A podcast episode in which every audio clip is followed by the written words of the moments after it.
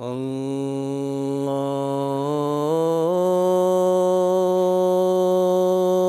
أكبر الله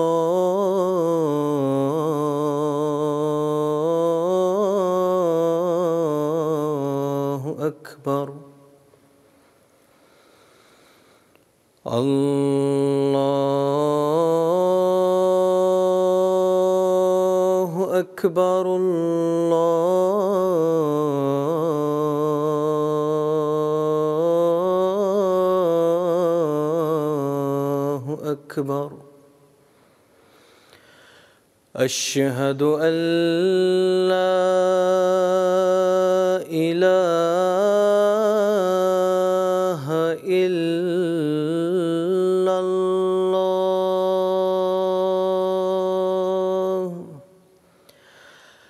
أشهد أن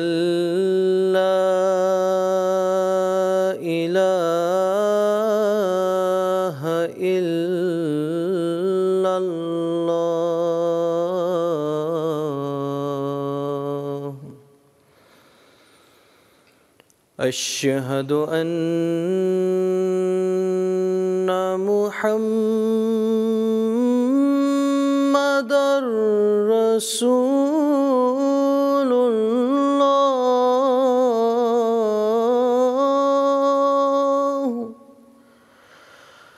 أشهد أن محمد محمد رسول الله.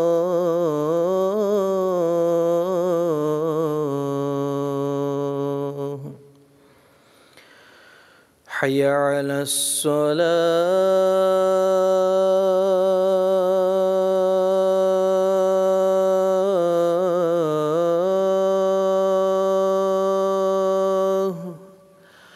حي على الصلاة.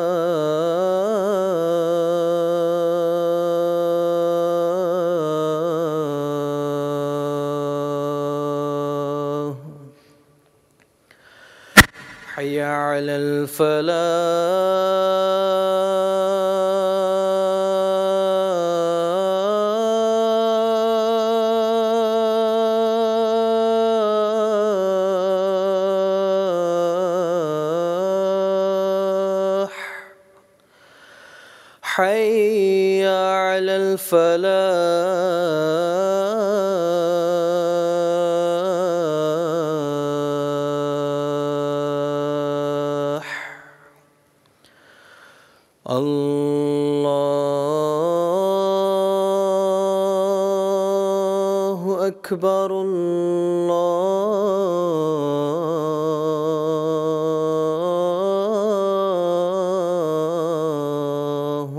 أكبر.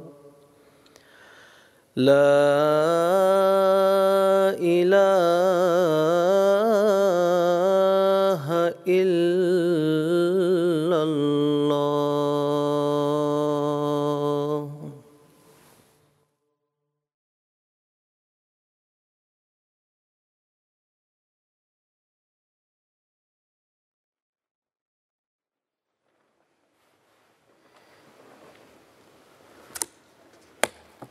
علیکم ورحمۃ اللہ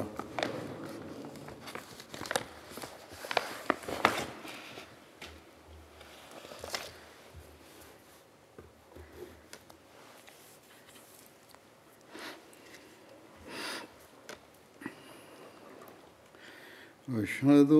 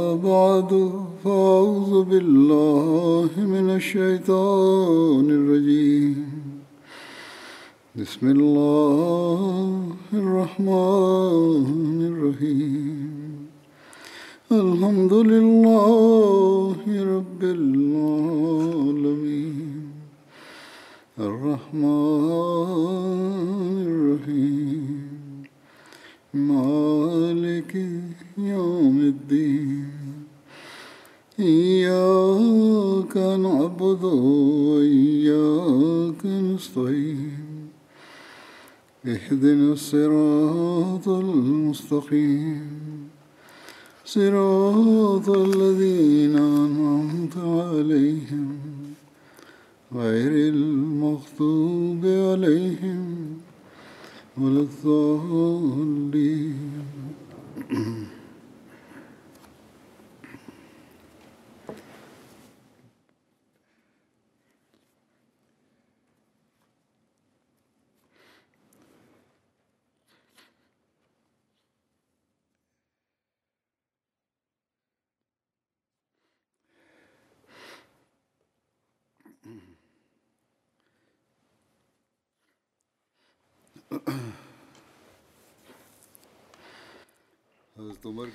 হজরত ওমরের দরবারে জ্ঞানীদের বিশেষ করে কোরআনের জ্ঞান এবং বুৎপত্তি যাদের ছিল তাদের বড় পদমর্যাদা ছিল। তার স্বল্প বয়স্ক যুবক হোক বা বালক হোক বা যে বয়স্করাই হোক হোক না হোক না কেন বুখারের একটি রেওয়ায়ত রয়েছে। হজরত ইবনে আব্বাস বলেন ওয়াইনা বিন হেসন বিন হুজাইফা মদিনা আসেন। তার ভাতিজা হুর বিন কায়েসের ঘরে যান হুর বিন কায়েস। তাদের অন্তর্ভুক্ত ছিলেন।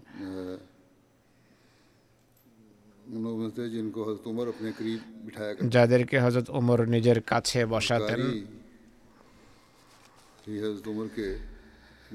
কারীরাও হজরত অমরের সান্নিধ্য পেতেন এবং তাকে পরামর্শ দিতেন অর্থাৎ কোরআনের আলেমদের কথা বলা হচ্ছে। বয়স্ক হন বা যুবক হন না কেন?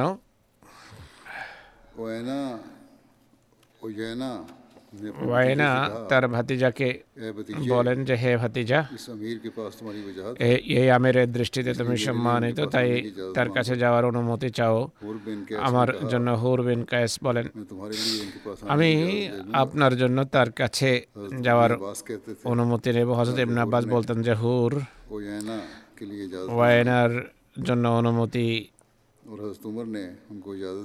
চান আর হজরত ওমর অনুমতি দেন ওয়েনা যখন তার কাছে আসেন তিনি বলেন হে খতাবের পুত্র ব্যাপার কি?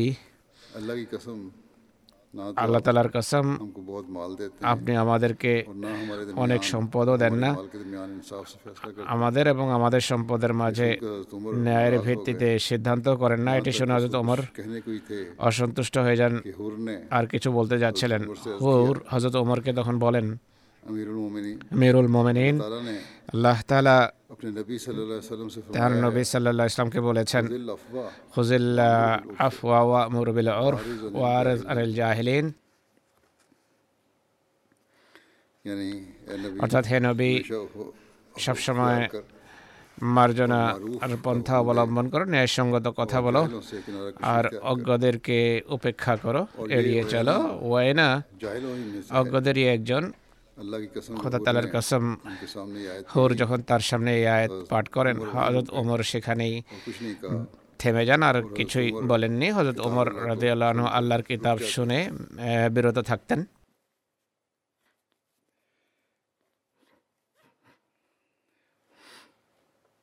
হজরত খলিফাদ মসি আউ্ল রাজিয়াল্লাহ আনহু আজ ওমরের দরবার সংক্রান্ত একটি ঘটনা এভাবে বর্ণনা করেন যে হজরত ওমরের দরবারে এক সম্পদশালী ব্যক্তি আসে। সে সেখানে দশ বছর বয়স্ক এক বালককে বসা দেখে এটি অপছন্দ করে, বলে যে এমন অসাধারণ দরবারে বালকদের কি কাজ? দৈবক্রমে হজরত উমর সে আমিরের কোনো আচরণ অসন্তুষ্ট হন। জাল্লাদকে ডাকা হয়। সেই বালক দাঁড়িয়ে যান এবং আয়েত, ওয়াল কাজেমিন আল গাইজ উচ্চস্বরে পড়েন। আর এরপর ও আর জেনেল জাহেলিন পাঠ করেন এবং বলেন হাজা মিনাল জাহেলিন হজরত ওমরের চেহারা ফেকাশে হয়ে যায় এবং তিনি নীরব হয়ে যান তখন তার ভাই অর্থাৎ সে ব্যক্তির ভাই যে কথা বলছিল দেখে সে ব্যক্তির ভাই বলে যে দেখো এই বালক তোমাকে রক্ষা করেছে যাকে তুমি তুচ্ছ জ্ঞান করতে বা যাকে তুমি তুচ্ছ মনে করছিলে বালকদের বা স্বল্প বয়স্ক শিশুদের কীভাবে বিয়োগ করতেন এই সংক্রান্ত রয়েছিল ইউসুফ বেন বলেন এমনি শেহাব আমাকে এবং আমার ভাইকে এবং আমার চাচাতো ভাইকে যখন আমাদের বয়স কম ছিল বলেন বালক হিসেবে নিজেদের তুচ্ছ মনে করো না কেননা হজরত ওমর যখনই কোনো বিষয়ের সম্মুখীন হতেন তিনি বালকদের ডাকতেন এবং তাদের কাছেও পরামর্শ চাইতেন। কেননা তাদের বিবেক বুদ্ধি মেধাকে তিনি প্রখর করার ইচ্ছা রাখতেন করতে চাইতেন। ওহদের যুদ্ধে যখন যুদ্ধের মোড় পাল্টে যায় আর মুসলমানদেরকে ভয়াবহ ক্ষয়ক্ষতির সম্মুখীন হতে হয় আবু সুফিয়ান তিনবার ডেকে বলে হজরত উমরের আত্মভিমানের দৃষ্টান্ত এটি সে ডেকে বলে তোমাদের মাঝে মোহাম্মদ আছেন কি মহানবী সাহাবিদের উত্তর দিতে বারণ করেন এরপর আবু সুফিয়ান তিনবার জিজ্ঞেস করে যে তোমাদের মাঝে আবু কাহাফার পুত্র আছে কি?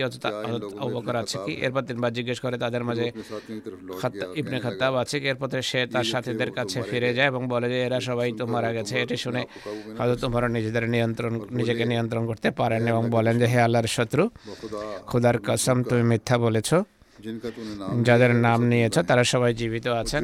আর যে কথা তোমার জন্য অসহনীয় এমন অনেক বিষয় এখনও বাকি আছে। আবু সুফিয়ান বলে এই যুদ্ধ বদরের যুদ্ধেরই প্রতিশোধ। যুদ্ধ তো একটা বালতি বা দোলকের মতো কখনো এক পক্ষের জয় হয় কখনো ভিন্ন পক্ষের।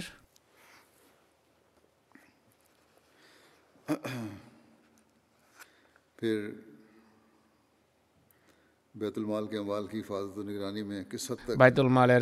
সম্পদের সুরক্ষা এবং তত্ত্বাবধানে কতটা সাবধান ছিলেন এই সংক্রান্ত রওয়ায়ত বিন আসলাম বলেন। হযরত বিন দুধ পান করেন। তার খুব পছন্দ হয়। কেউ দুধ দিয়েছে গ্লাসে তিনি পান করেন এবং খুব পছন্দ হয়।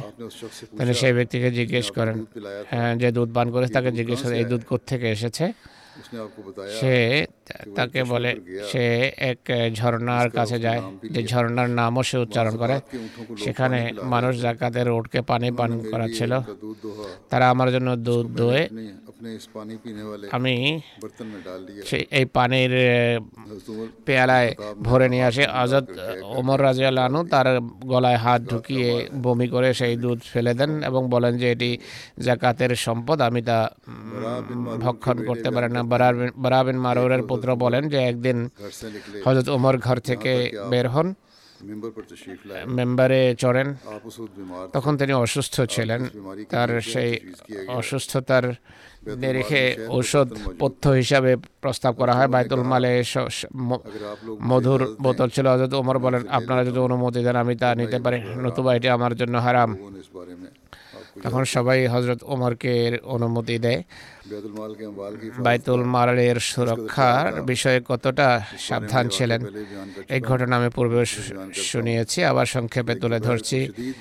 ভরা গ্রীষ্মের এক দুপুরে দুই উঁট পিছনে রয়ে যায়। হাজত অমর হেঁকে সেইগুলোকে চারণ ক্ষেত্রে নিয়ে যান যে কোথাও হারিয়ে না যায়। হজরত ওসমান যখন দেখেন দৈবক্রমে এটি হজরত ওসমানের চোখে পড়ে তিনি বলেন আমরা এই কাজ করতে পারি। আপনি ছায়ায় চলে আসুন হজরত ওমর বলেন তোমরা আরাম করো ছায়ায় এটা এটি আমার দায়িত্ব আমি পালন করব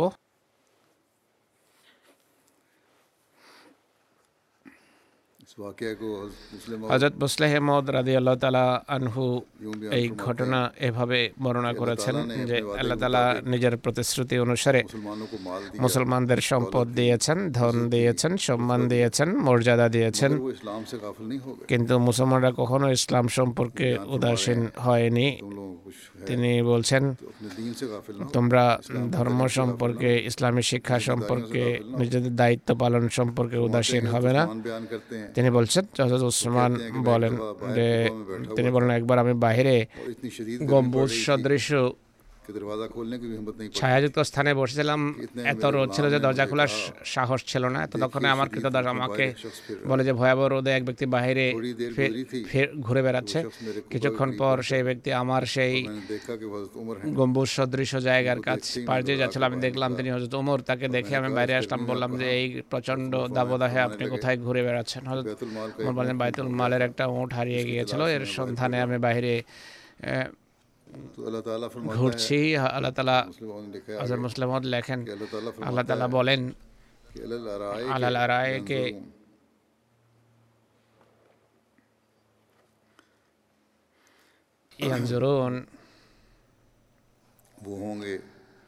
তারা সিংহাসনে বসে থাকবেন কিন্তু সবসময় তাদের কাজ হবে নিগরানি করা বা তত্ত্বাবধান করা জাগতিক নিয়ামত এবং আরাম তাদের অলস করবে না। তারা সেই সমস্ত বিছানায় শুয়ে থাকবে না বরং তারা সোচ্চার এবং সচেতন হবেন মানুষের অধিকারের উপর দৃষ্টি রাখবেন নিজেদের দায়িত্ব সুচারুরূপে তারা পালন করা অব্যাহত রাখবেন জান্নাতের চিত্র তুলে ধরা হচ্ছে। সাম্য প্রতিষ্ঠা সম্পর্কে রওয়ায়ত রয়েছে। সাইদ বিন মুসাইয়েবের পক্ষ থেকে বর্ণিত হয়েছে। হযরত ওমরের কাছে এক ইহুদি এবং মুসলমান বিবদমান অবস্থায় আসে।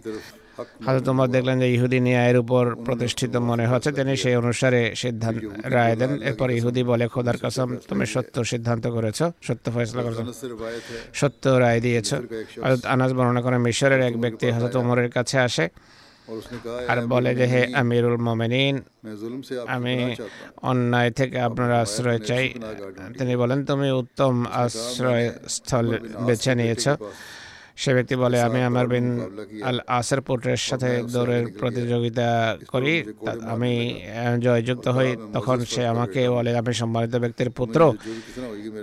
এ কথা বলে আমাকে চাবুক আঘাত করা আরম্ভ করে এবং বলে যে তোমার আমার আগে যাওয়ার সাহস কীভাবে হলো? এটি শুনে হজরত অমর আমর বিন আল আসকে তার পুত্র সহ আসার নির্দেশ দেন। তিনি আসেন এবং হজরত অমর বলেন যে সেই মিশরীয় ব্যক্তি কোথায়? তুমি চাবুক যাবক নাও আর তাকে প্রহার করো সে যাবক নিয়ে হজরত আমর বিন মিন আসের পুত্রকে প্রহার করতে থাকে। হজরত ওমর বলছিলেন সম্মানিত ব্যক্তির পুত্রকে প্রহার করো সেই মিশরীয়কে তিনি বলছিলেন। হজরত আনাস বলেন সেই ব্যক্তি তাকে প্রহার করে এবং এই সেই প্রহার দেখে আমরা আনন্দিত হচ্ছিলাম। সে অনবরত প্রহার করতে থাকে। এরপর আমাদের বাসানোর হায় সে যদি ছেড়ে দিতে এরপর তোমার সেই মিশরীয় ব্যক্তিকে বলে যে আমার বেন আসের মাথায় চাবুক আঘাত করো। তখন সেই ব্যক্তি বলে যে আমির মোমেন তার পুত্র আমাকে প্রহার করেছে। আমি এর প্রতিশোধ নিয়েছে। হজরত ওমর তখন হজরত আমার বিন আসকে বলেন যে তুমি মানুষকে কখন থেকে কৃতদাস বানানো আরম্ভ করেছে। অথচ তাদের মায়েরা তাদেরকে স্বাধীন জন্ম দিয়েছেন। হজরত আমর বিন আস বলেন যে, হে আমির মোমিনিন, আমি ঘটনা জানতাম না। আর সে মিশরীয় ব্যক্তি আমার কাছে আসেওনি একবার হজরত ওমরের কাছে কিছু সম্পদ আসে। তিনি মানুষের মাঝে তা বন্টন করতে যাচ্ছিলেন।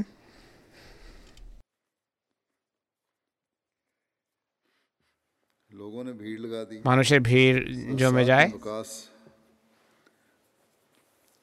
হজরত সাদ বিন ওয়াকাস এগিয়ে যান এবং হজরত ওমরের কাছে পৌঁছেন হজরত ওমর তাকে চাপকাঘাত করেন এবং বলেন যে তুমি পৃথিবীতে বা ভূপৃষ্ঠে আল্লাহর বাদশাকে ভয় করেন মানুষের সারি বিদীর্ণ করে চলে এসেছ আমি ভাবলাম তোমাকে জানিয়ে দেয় যে আল্লাহর বাদশাহ তোমাকে বিন্দুমাত্র ভয় করেন না হজরত ওমরের মন কত বড় ছিল কতটা বড় মনা ছিলেন। এ সংক্রান্ত রওয়ায়ত একবার খোদবা দিতে গিয়ে তোমরা বলেন যে হে মানব মণ্ডলী তোমাদের কেউ যদি আমার মাঝে বক্রতা দেখে সে যেন তার সোজা করে দেয় এক ব্যক্তি দাঁড়ায় এবং বলে যে আমরা যদি আপনার মাঝে বক্রতা দেখি তাহলে অবশ্যই তরবারে দ্বারা তার সোজা করব। হজরত ওমর বলেন যে আমি আল্লাহর প্রতি কৃতজ্ঞ যে তিনি এই উম্মতে এমন ব্যক্তিও সৃষ্টি করেছেন যে ওমরের বক্রতাকে তরবারের মাধ্যমে সোজা করবে। হজরত ওমর হজরত ওমর খোদবা দিতে গিয়ে বলেন যে আমাকে কল্যাণের নির্দেশ দিয়ে পাপ থেকে বিরত রেখে এবং আমাকে নসিহত করে তোমরা আমাকে সাহায্য করো আরেকবার হজরত ওমর বলেন আমার মতে সবচেয়ে বেশি পছন্দনীয় ব্যক্তি সে যে আমার দুর্বলতা সম্পর্কে আমাকে অবহিত করবে হজরত ওমরের একটি উক্তি রয়েছে যে তিনি বলতেন আমার আশঙ্কা হয় যে আমার ভুল হবে আর কিন্তু আমার ভয়ের কারণে মানুষ আমাকে সোজা পথ বাতলে দেবে না। সোজা পথ সম্পর্কে অবহিত করবে না। একদিন তার কাছে এক ব্যক্তি আসে আর জনসমক্ষে বলে যে হে ওমর আল্লাহকে ভয় করো। তার কথা শুনে অনেকেই রেগে যায় এবং তাকে চুপ করাতে যায় হয়তো তোমার তখন সেই ব্যক্তিকে বলেন যদি তুমি আমার দুর্বলতা তুলে না ধরো তাহলে তোমার ভিতর কোনো কল্যাণ নেই আর আমি যদি তা না শুনি আমার মাঝে কোনো ভালো দিক নেই। অর্থাৎ স্পষ্টভাবে কথা বলো কি বলছো? এমনিতে কিছু বলতে যেও না একদিন খুদ্া দেওয়ার জন্য হজরত উমর দণ্ডায়মান হন তিনি শুধু এটি বলেছিলেন যে হে লোক সকল শুনো এবং আনুগত্য করো তখন এক ব্যক্তি কথার মাঝে বলে হে ওমর আমরা শুনব না আর আনুগত্য করব না হজরত ওমর কোমলভাবে তাকে জিজ্ঞেস করেন হে আল্লাহর বান্দা কেন সে বলে যে এজন্য যে বাইতুল মালের যে কাপড় সবার মাঝে বন্টন করা হয়েছে। এর দ্বারা শুধু কামিজ বানানো সম্ভব হয়েছে পুরো কাপড় বানানো সম্ভব হয়নি। আপনি হয়তো ততটাই কাপড় পেয়েছেন। প্রশ্ন হলো আপনার পুরো জোড়া কীভাবে বানানো হলো তোমার বলেন নিজের জায়গায় থাকো। এরপর তার পুত্র আবদুল্লাহকে ডাকেন। আবদুল্লাহ বলেন যে তিনি তার পিতাকে তার নিজের অংশ দিয়ে দিয়েছেন যেন তার পুরো পোশাক হয়ে যায়। এ কথা শুনে সবাই আশ্বস্ত।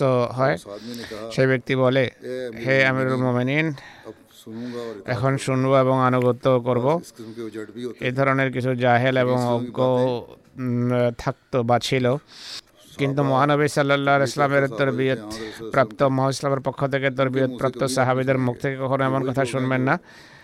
এরা তারাই যারা পরে মুসলমান হয়েছে বা সম্পূর্ণভাবে নিরক্ষর অজ্ঞ জ্যেষ্ঠ সাহাবিদের মাঝে কখনো এমন অভ্যাস দেখবে না তারা পূর্ণ আনুগত্য করতেন। ইসলাম ধর্মীয় বিষয়ে ইসলাম পূর্ণ স্বাধীনতা দিয়ে থাকে। এ সম্পর্কে হজরত ওমরের কি রীতি ছিল দেখুন। আলেকজান্দ্রিয়া, বিজয়ের পর সেখানকার শাসক হজরত আমর বিন আসকে বার্তা প্রেরণ করেন যে, হে আরবরা, আমি তোমাদের চেয়ে বেশি ঘৃণ্য জাতি, অর্থাৎ ইরান এবং পারস্যের সম্রাটদের কর দিতাম বা জিজে দিতাম। যদি আপনারা চান, আমি কর দেওয়ার জন্য প্রস্তুত। শর্ত হলো, আমার এলাকার যুদ্ধবন্দীদের ফেরত দিতে হবে। হজরত আমর বিন আস খলিফার দরবারে পুরো চিত্র তুলে ধরে হজরত তোমার উত্তর আসে যে তুমি আলেকজান্ড্রিয়ার শাসকের সামনে প্রস্তাব রাখো যে সে যেন কর প্রদান করে। কিন্তু যে সমস্ত যুদ্ধবন্দী আছে যারা মুসলমানদের নিয়ন্ত্রণে রয়েছে তাদেরকে স্বাধীনতা দেয়া হবে। ইসলাম গ্রহণের বা ধর্মের উপর প্রতিষ্ঠিত থাকার যদি ইসলাম গ্রহণ করে তাহলে তারা মুসলমানদের অন্তর্ভুক্ত হবে। তাদের দায়িত্ব দায়িত্ব এবং তাদের প্রাপ্য মুসলমানদের মতোই হবে। কিন্তু যে স্বজাতির ধর্মে প্রতিষ্ঠিত থাকবে, তার জন্য সেই জিজিয়া করেই নির্ধারিত হবে থাকবে যা তার স্বজাতির জন্য নির্ধারিত রয়েছে। আমর বিন আস, সব বন্দীদের সমবেত করেন। তাদেরকে খলিফার নির্দেশ পাঠ করে শোনানো হয়।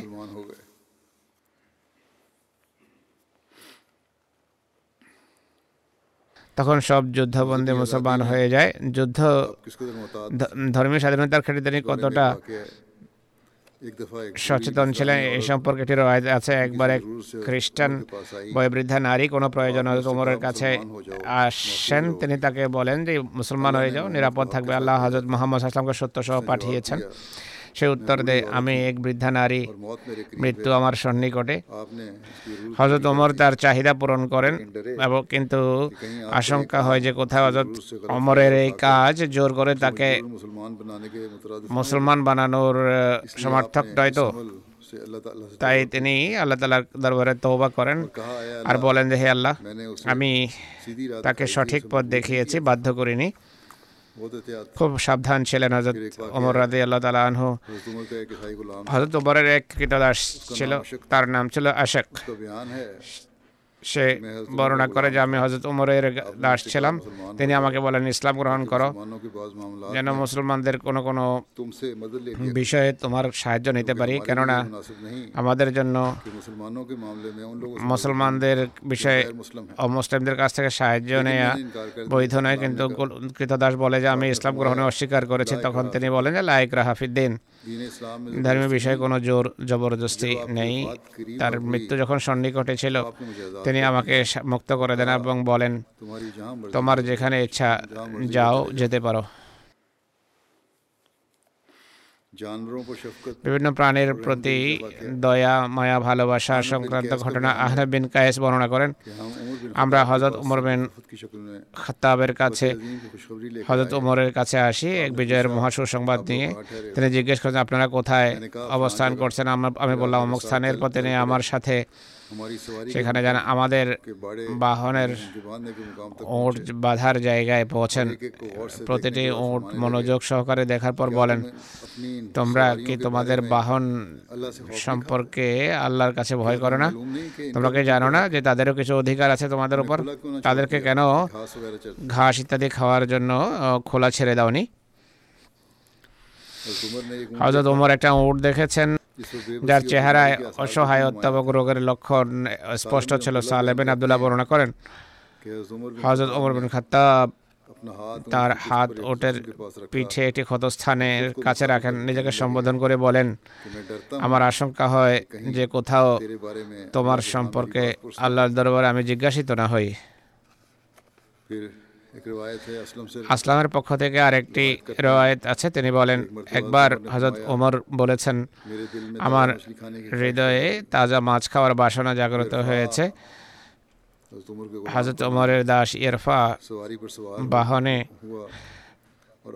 বসেন অগ্রে পশ্চাতে চার মাইল পর্যন্ত ধরে একটা উন্নত মানের মাছ কিনে নিয়ে আসে। এরপর বাহনের দিকে কর্ণপাত করে সেটিকে গোসল করায়। ততক্ষণ উমরও এসে পৌঁছেন এবং জিজ্ঞেস করেন বাহনকে দেখে তিনি বলেন যে তুমি এই ঘাম কানের নিচে যে ঘাম আছে সেটি ধুতে ভুলে গেছো। তুমি উমরের বাসনা পূর্ণ করার জন্য এক প্রাণীকে কষ্ট দিয়েছ।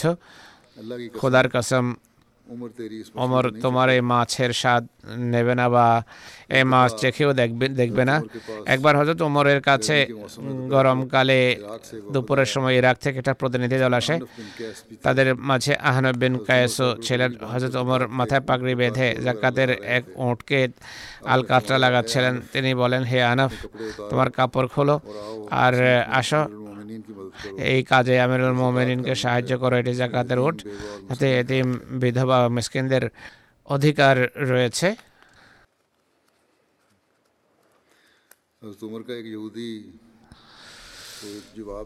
এক ইহুদির উদ্দেশ্যে হজরত ওমরের একটি উত্তর ছিল রয়াত হল তারেক বিন ওমর খাতার পক্ষ থেকে বর্ণনা করেন যে ইহুদিদের কোনো এক ব্যক্তি তাকে বলে যে আমিরুল মোমেনিন। আপনাদের কিতাব একটি আয়াত আছে যেটি আপনারা পাঠ করেন। যদি আমাদের উপর তা ইহুদিদের উপর তা অবতীর্ণ হতো তাহলে এই দিনকে আমরা ঈদের দিন হিসাবে উদযাপন করতাম হয়তো তোমার বলেন সেটি কোনটি সে বলে সেটি হলো আলিয়া ওমা আকমাল দোলাকুম দিন আকুম আতমাম তো আলাইকুম নেহমতি রাজি তো লাকুম ইসলাম দিন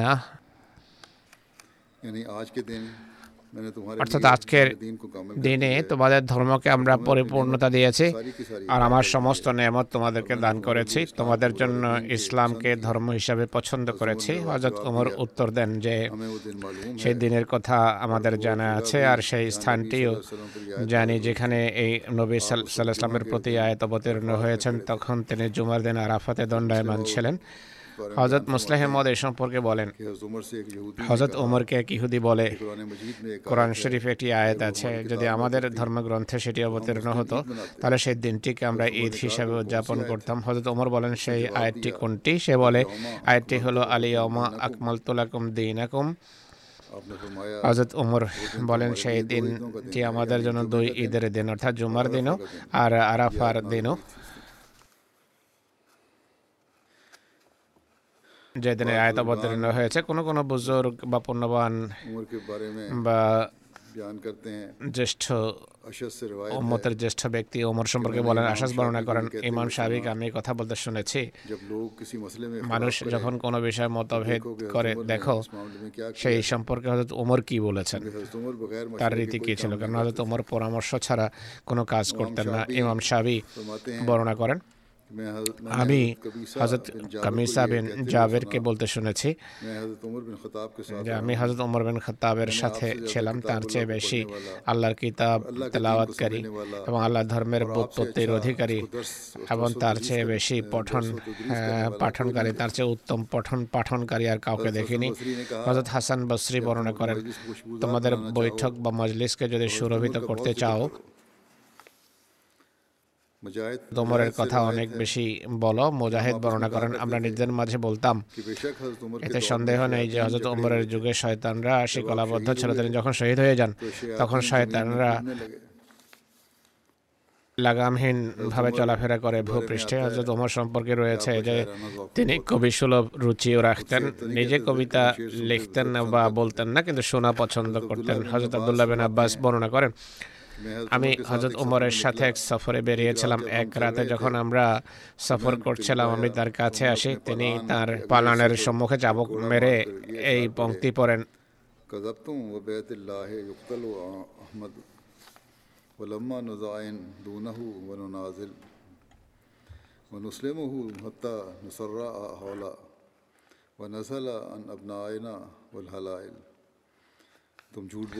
তোমরা মিথ্যা বলো খোদার কসম আল্লাহর ঘরের খানা কাবার কসম মোহাম্মদ সাল্লাহ ইসলাম শহীদ হতে পারেন না ততক্ষণ আমরা তার সুরক্ষার জন্য বর্ষা ও তার তরবারির দক্ষতা না প্রদর্শন করব আমরা তাদেরকে ছাড়ব না যতক্ষণ তাদের সাথে যুদ্ধ করে মারা না যাই আর আমাদের সন্তান সন্তোষ এবং পরিবার পরিজনকে ভুলে না যাই ওমা হামালাত মিন নাকাতেন ফকার আহলেহা আবার আফা জিম্মাতাম মে মোহাম্মদ কোন তার পেটে হজরত মোহাম্মদ রসুল্লাহর চেয়ে বেশি পূর্ণবান এবং প্রতিশ্রুতি রক্ষাকারী মানুষ বহন করেনি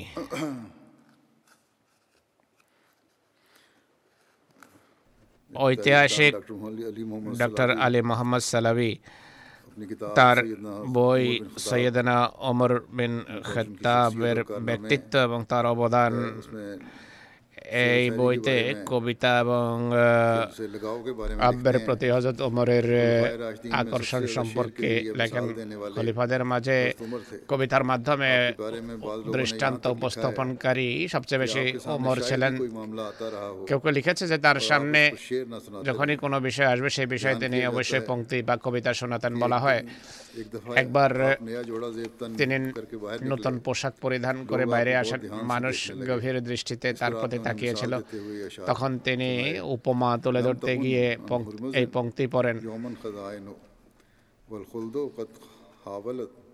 আদুন ফমা খলদু এনল মুলুকল্লতি কানতলে ইজ্জতেহা রাকিবুন ইউফিত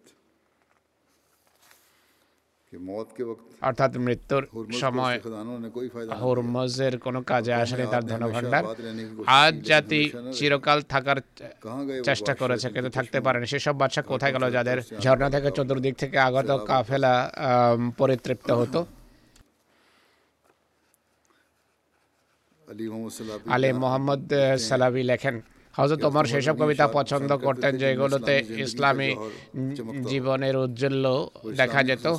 ইসলামী বিশেষত্বের প্রতিফলন ঘটত এর অর্থ যদি ইসলামী শিক্ষা এবং ইসলামী মূল্যবোধের পরিপন্থী না হতে তাহলে পছন্দ করতেন তিনি মুসলমানদেরকে উত্তম কবিতা লেখার ব্যাপারে উৎসাহিত করতেন বলতেন যে কবিতা শিখো তাতে সেসব গুণাবলী থেকে থাকে যার মানুষ সন্ধানে থাকে আর এতে প্রজ্ঞাবানদের প্রজ্ঞাও থাকে আর উন্নত চরিত্রের দিকে তা দিক নির্দেশনা দেয়।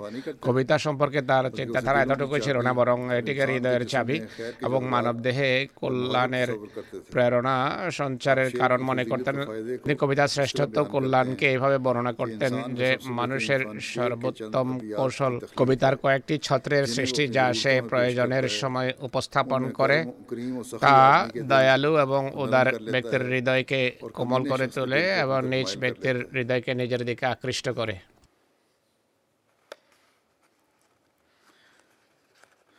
অজ্ঞতার যুগের কবিদের কবিতাকেও তিনি গভীর আগ্রহের সাথে মুখস্থ করতেন। পুরনো অজ্ঞতার যুগের কবিদের কথা বলা হচ্ছে।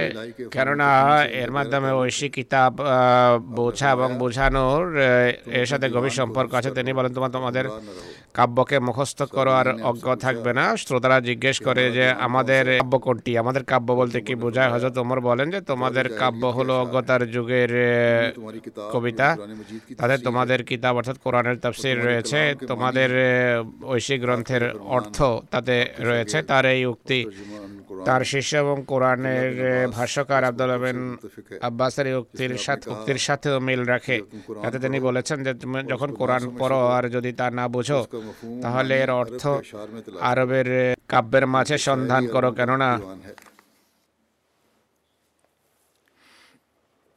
কেননা কবিত্ব বা কবিতা লেখার মাধ্যমে আরবদের কাব্য সামনে এসেছে। উপমহাদেশের প্রসিদ্ধ জীবনীকার আল্লামা শেবলি নোমানি তার বই আল ফারুকে হজরত ওমর ফারুকের কবিতা বা কাব্যের প্রতি আগ্রহ আসক্তি সম্পর্কে লেখেন যে যদিও হজরত ওমর এর খ্যাতি কবিতার ক্ষেত্রে খুব একটা দেখা যায় না। এতে সন্দেহ নেই যে তিনি কবিতা খুব কমই লিখতেন বা বলতেন কিন্তু এর রুচি তার এমন উন্নত ছিল যে তার জীবনের ইতিহাসে বা ইতিহাস থেকে এই ঘটনা আমরা কোনোভাবে বাদ দিতে পারি না।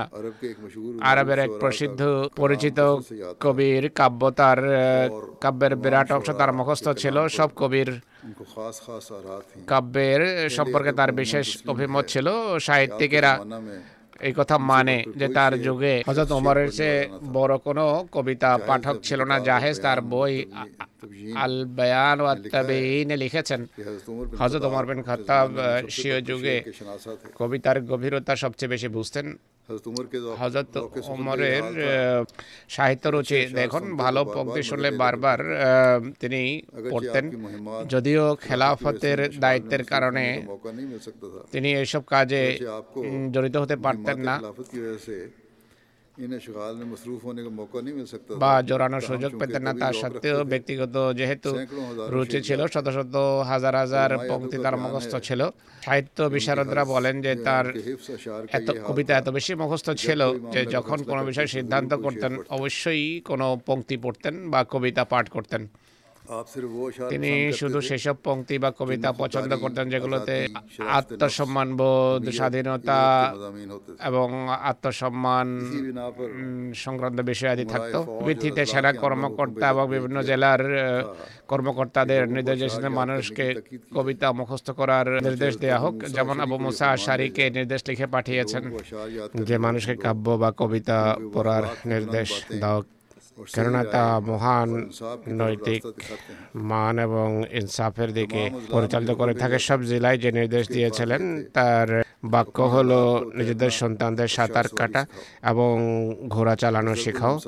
প্রবাদ এবং ভালো পঙ্ক্তি মুখস্থ করাও, অর্থাৎ জ্ঞানের প্রতি একটা আকর্ষণ সৃষ্টি করা। এখানে এই কথাও স্মরণ রাখার যোগ্য যে হয়তো তোমার কবিতা ও কাব্যের সাথে সম্পৃক্ত অনেক পাপাচারের অবসান ঘটিয়েছেন। সেই সময় যে রীতি ছিল তা হলো কবিরা তালিন মহিলাদের নাম প্রকাশ্যে কবিতায় উল্লেখ করত, তাদের প্রতি নিজের ভালোবাসা প্রকাশ করত। হজরত ওমর এই প্রথাকে দূরীভূত করেন, এর কঠিন শাস্তি নির্ধারণ করেন, একইভাবে ব্যঙ্গাত্মক কবিতা লেখাকে অপরাধ আখ্যায়িত করেছেন।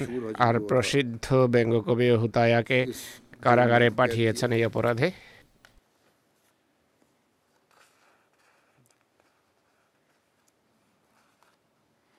علامہ شبلی نعمانی مزید لکھتے ہیں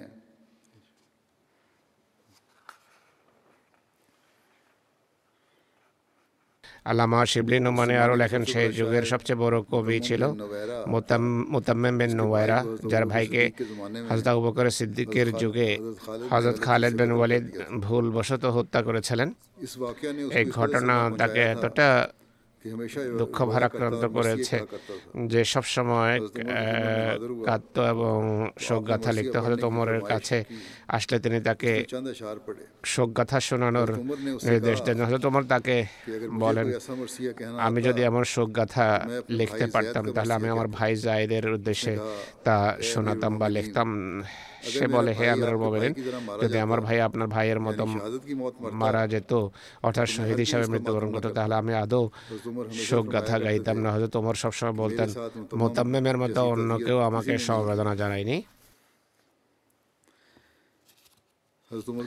হজরত ওমরের শ্রেষ্ঠত্ব এবং তার চরিত্র আর গুণাবলী সম্পর্কে হাজরত মসিহ মহদ আলাহিসাল্লাম বলছেন যে কোনো কোনো ঘটনা যার সম্পর্কে মনে করা হয় যে তা একবারই পূর্ণ হওয়ার। সেগুলো যদি ক্রমান্বয়ে প্রকাশিত হয় বা অন্য কারও মাধ্যমে প্রকাশিত হয়ে থাকে।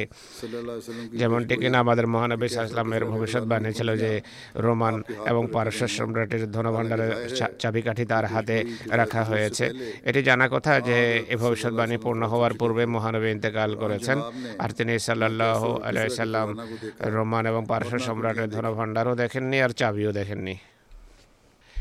কিন্তু এমনটি হওয়া যেহেতু অবধারিত ছিল সেই চাবি হজরত ওমর রাজিয়াল্লাহর হাতে আসে তাই হজরত ওমরের অস্তিত্ব প্রতিচ্ছায়া হিসেবে মোহাম্মদ রসুল্লাহর সত্তা ছিল এই কারণে ঐহির জগতে হজরত ওমরের হাতকে মহানবী সাল্লাহ ইসলামের হাত আখ্যায়িত করা হয়েছে।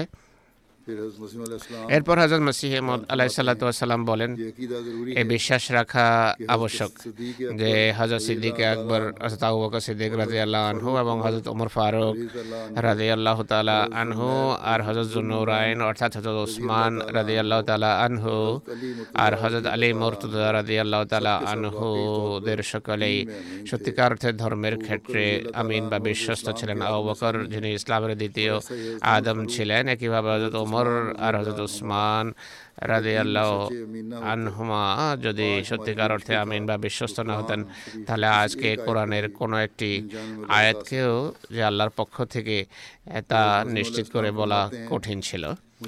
এরপর মসিম ইসলাম বলেন যে আমাকে আমার পৌর পক্ষ থেকে খেলাফত সম্পর্কে নিশ্চয়ই শিক্ষা দেওয়া হয়েছে। আর গবেষকদের ন্যায় আমি এই বিষয়ের গভীর অবগাহন করেছি। আর আমার আমার সামনে এটি প্রকাশ করেছেন যে সিদ্দিক ফারুক এবং ওসমান রাদিয়াল্লাহ আনহুম পূর্ণবান এবং মোমেন ছিলেন আর সেই সব লোকের অন্তর্ভুক্ত ছিলেন যাদেরকে আল্লাহ তালা মনোনীত করেছেন আর যারা রহমান খোদার বিশেষ দানে ধন্য হয়েছেন। অধিকাংশ তত্ত্বজ্ঞানী তাদের আধ্যাত্মিক প্রাকৃতিক সৌন্দর্যের অনুকূলে সাক্ষ্য দিয়েছেন। তারা মহাসম্মানিত খোদার সন্তুষ্টির খাতিরে স্বদেশ ত্যাগ করেছেন। প্রত্যেক রণক্ষেত্রের কেন্দ্রবিন্দুতে তারা প্রবেশ করেছেন। গ্রীষ্মের দাবদাহ এবং শীতের রাতের শীতের তারা ভ্রক্ষেপ করেননি বরং সদ্য যৌবনে উপনীত যুবকের ন্যায় ধর্মের পথে অগ্রগামী হয়েছেন। স্বজন বিজনের প্রতি তারা আকৃষ্ট হননি। মহাসম্মানিত খোদার খাতিরে সবাইকে তারা পরিত্যাগ করেছেন। তাদের কর্মে ছিল সৌরভ ও সুগন্ধি। আর এসব কিছু তাদের পদমর্যাদার বাগান এবং পুণ্যের গুলিস্থানের দিকে ইঙ্গিত করে তাঁদের প্রভাত সম্মেলন এর সুরভিত ঝাপটায় তাদের গোপন জীবনের চিত্র তুলে ধরে।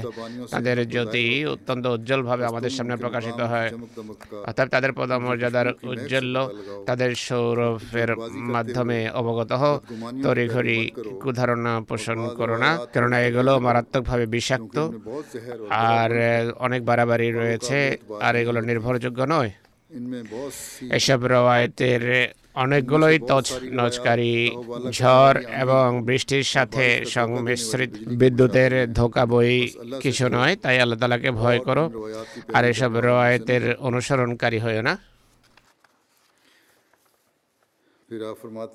তিনি আরও বলছেন খোদার কসম আল্লাহ তালা শেখ আইন অর্থাৎ হজরত আবু বকর এবং ওমরকে আর তৃতীয়ত হজরত ওসমানদের প্রত্যেককে ইসলামের দরজা এবং সর্বশ্রেষ্ঠ মানব মোহাম্মদ রসুল্লাহর বাহিনীর অগ্র সেনা বানিয়েছেন যে ব্যক্তি তাদের মাহাত্মকে অস্বীকার করে এবং তাদের সত্যতার স্পষ্ট প্রমাণকে তুচ্ছ জ্ঞান করে তাদের প্রতি সশ্রদ্ধ ব্যবহার করে না বরং তাদেরকে লাঞ্ছিত করে অসম্মান করে এবং তাদের আজে বাজে কথা বলতে সোচ্চার থাকে এবং বাজে কথা বলে, এমন মানুষের অশুভ পরিণাম এবং ইমান নষ্ট হওয়ার আমার আশঙ্কা রয়েছে, যারা তাদেরকে দুঃখ দিয়েছে, কষ্ট দিয়েছে, অপবাদ আরোপ করেছে। হৃদয়ের কঠোরতা এবং রহমান খোদার ক্রোধ তাদের পরিণতি হয়েছে। আমার পুনঃ পুনঃ যে অভিজ্ঞতা হয়েছে আর স্পষ্টভাবে যা আমি প্রকাশও করেছি, তাহলে এসব পণ্যবানের প্রতি ক্রোধ এবং বিদ্বেষ রাখা কল্যাণের উৎস খোদার সাথে। অনেক বেশি দূরত্বের কারণ যেই তাদের প্রতি শত্রুতা করেছে এমন ব্যক্তির জন্য রহমত এবং দয়ার সব রাস্তা বন্ধ করে দেওয়া হয় জ্ঞান এবং তত্ত্ব জ্ঞানের দরজা তার জন্য খোলা হয় না আল্লাহ এমন লোকদেরকে জাগতিক ভোগ বিলাসের মাঝে ছেড়ে দেন জাগতিক কামনা বাসনার গহ্বরে ঠেলে দেন নিজের আস্তানা থেকে নিজের দ্বার থেকে দূরে ঠেলে দেন এবং বঞ্চিত করেন এসব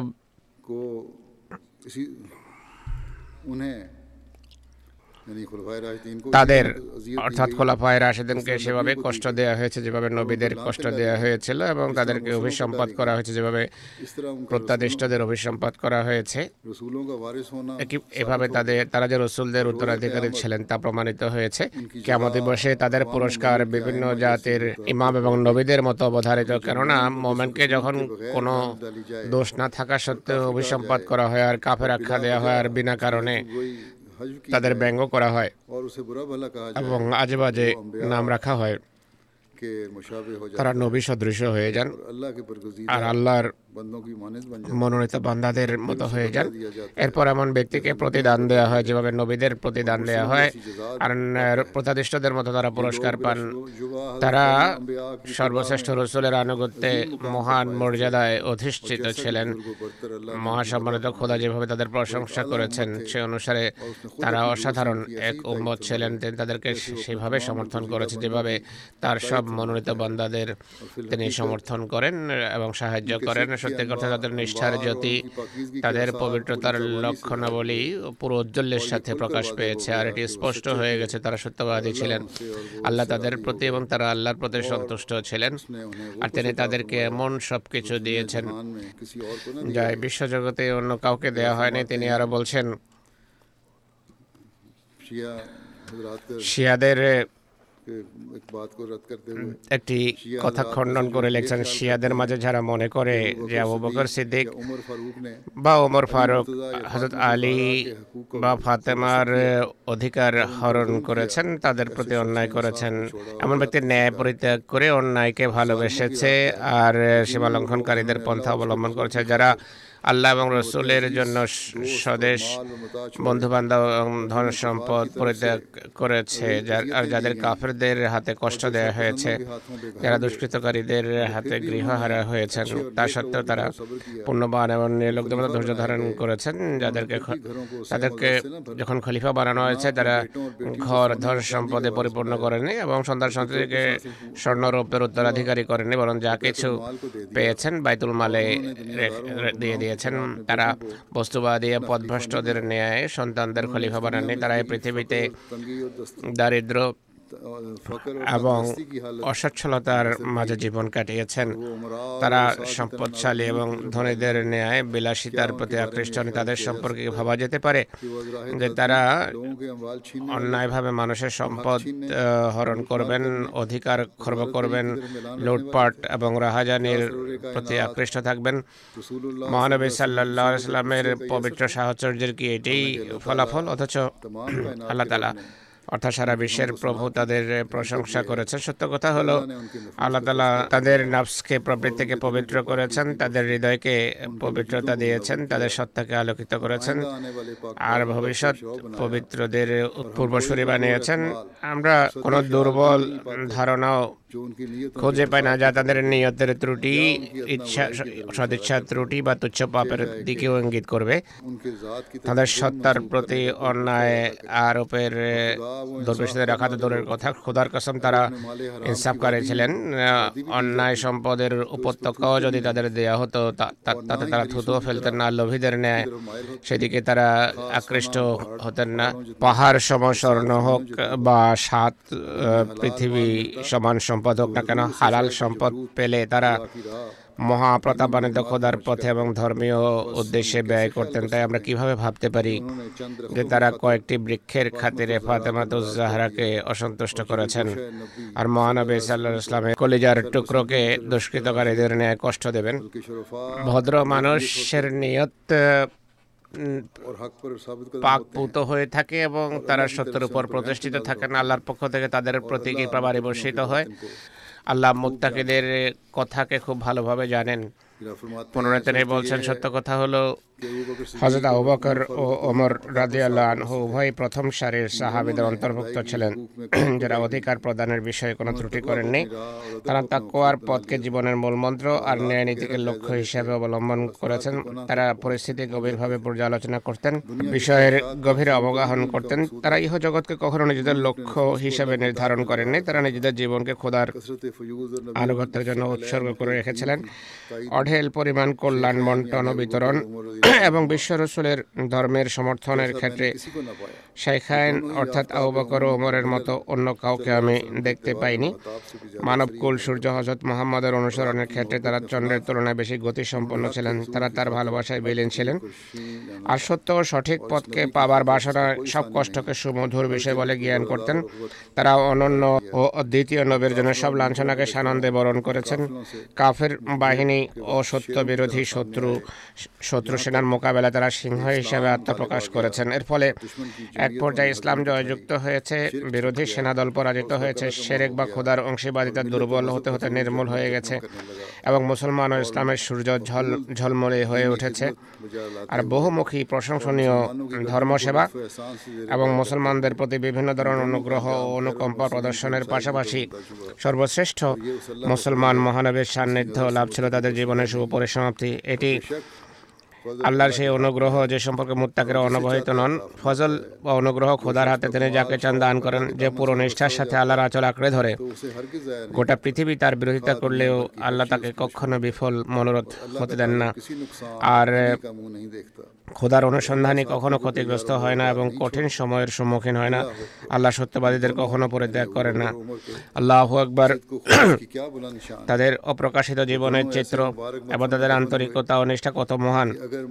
তারা এমন এক সমাধিস্থলে দাফন হয়েছেন যে মুসা ও ঈসা যদি জীবিত থাকতেন, তাহলে তারা উভয় সানন্দে সেখানে কবরস্থ হবার বাসনা পোষণ করতেন। কিন্তু এই পদমর্যাদা শুধু চাইলেই পাওয়া যায় না বা চাইলেই দেয়া হয় না। বরং তা সম্মানিত প্রভুর পক্ষ থেকে এক চিরস্থায়ী রহমত। আর এই রহমত শুধু তাদেরই লাভ হয়, যাদের ওপর থাকে খোদার সুদৃষ্টি এবং যাদেরকে অনুগ্রহের চাদর যাদেরকে খোদার অনুগ্রহের চাদর আগাগোড়া আবৃত করে রাখে এরপর তিনি বলছেন যে মহানবী সাল্লাহ ইসলামের পর ইসলামের যা কিছু হয়েছে তাই তিন সাহাবির মাধ্যমে হয়েছে হজরত ওমর রাজি আল্লাহ যা কিছু করেছেন তা তা অসামান্য কিন্তু তার কার্যক্রমের মাধ্যমে কোনোভাবে আবু বকরের অসম্মান বা অবমাননা হয় না। কেননা সফলতার ভিত আবু রচনা করেছিলেন অসাধারণ শত্রুকে তিনি নিশ্চিন্ন করেছিলেন এমন সময়ে যে কঠিন পরিস্থিতির সম্মুখীন আহবকর বকর হয়েছেন হয়তো ওমর আদৌ সেই সমস্যার সম্মুখীন হন সেই সিদ্দিক পথ পরিষ্কার করেছেন। আর এর উপর ওমর বিজয়ের পথ প্রশস্ত করেছেন।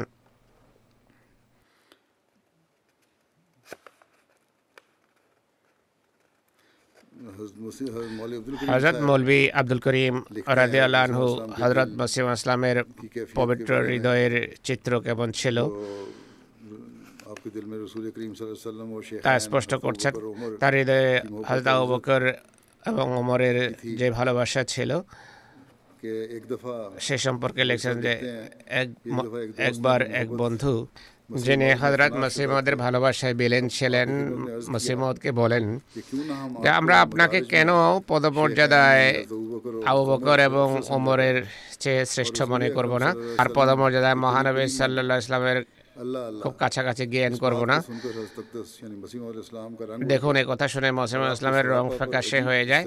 আপাদ মস্তক তার উপর ব্যাকুলতা এবং উৎকণ্ঠা ছেয়ে যায়। তিনি বলেন, আমি আত্মাভিমানী। এবং পবিত্র খোদার কসম খেয়ে বলছি যে সেই মুহূর্তে হুজুরের প্রতি আমার ইমান আরও দৃঢ় হয়। তিনি অনবরত ছয় ঘণ্টা বক্তৃতা করেন কথা যখন বক্তৃতা করছেন, আমি ঘুরে দেখেছি, বক্তৃতা শেষ হওয়ার পর তখন আমি দেখি, পুরো ছয় ঘণ্টা বক্তৃতা করেছেন। এক ঘন্টাও কম বা বেশি ছিল না। এতক্ষণ একটা বিষয় বর্ণনা করা আর অনবরত বলতে থাকা এটি অলৌকিক বিষয় ছিল। এ পুরো বক্তৃতায় তিনি মহানবী সাল্লাহ আলহি আলী ওয়াসাল্লামের প্রশংসা এবং শ্রেষ্ঠত্বের দিকগুলো আর নিজের দাস তার প্রতি আনুগত্য এবং দাসত্বের বিষয় তুলে ধরেন। এছাড়া হাজতা বকর এবং ওমরের শ্রেষ্ঠত্ব বর্ণনা করেছেন তাতে এবং বলেন আমার জন্য এটি বড় গর্বের বিষয় যে আমি তাদের প্রশংসাকারী এবং তাদের পদধলি যে আংশিক শ্রেষ্ঠত্ব আল্লাহ তালা তাদেরকে দিয়েছেন। তা কেয়ামত পর্যন্ত অন্য কোনো ব্যক্তি পেতে পারে না। হজরত মোহাম্মদ সাল্লাহ ইসলাম আবার কবে পৃথিবীতে আসবেন আর কেউ এবং সেবার তৌফিক পাবে যা হজরত আবু বকর এবং ওমর রাজিয়াল্লাহ আনহু, আনহুমা পেয়েছেন। হজরত ওমর রাজিয়াল্লাহ আনহুর স্মৃতিচারণ এখানেই সমাপ্ত হচ্ছে এই খুদ্বাতেই ইনশাল্লাহ আল্লাহ তালা যদি তৌফিক দেন, ভবিষ্যতে আবু বকরের স্মৃতিচারণ আরম্ভ হবে।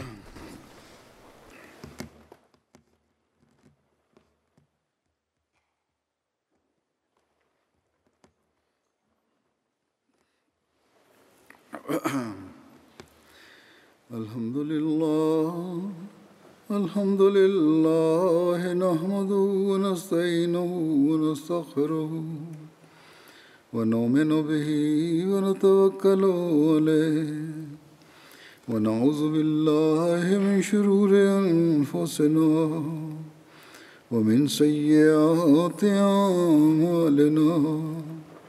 من يهده الله فلا مضل له ومن يضلل فلا هادي له. ونشهد أن لا إله إلا الله. ونشهد أن محمدا عبده ورسوله. عباد الله رحمكم الله. إن الله يأمر بالعدل واللسان وإيتاء ذي القربى وينهى عن الفحشاء والمنكر والبغي يعظكم لعلكم تذكرون. اذكروا الله يذكركم وادعوه يستجب لكم ولذكر الله أكبر.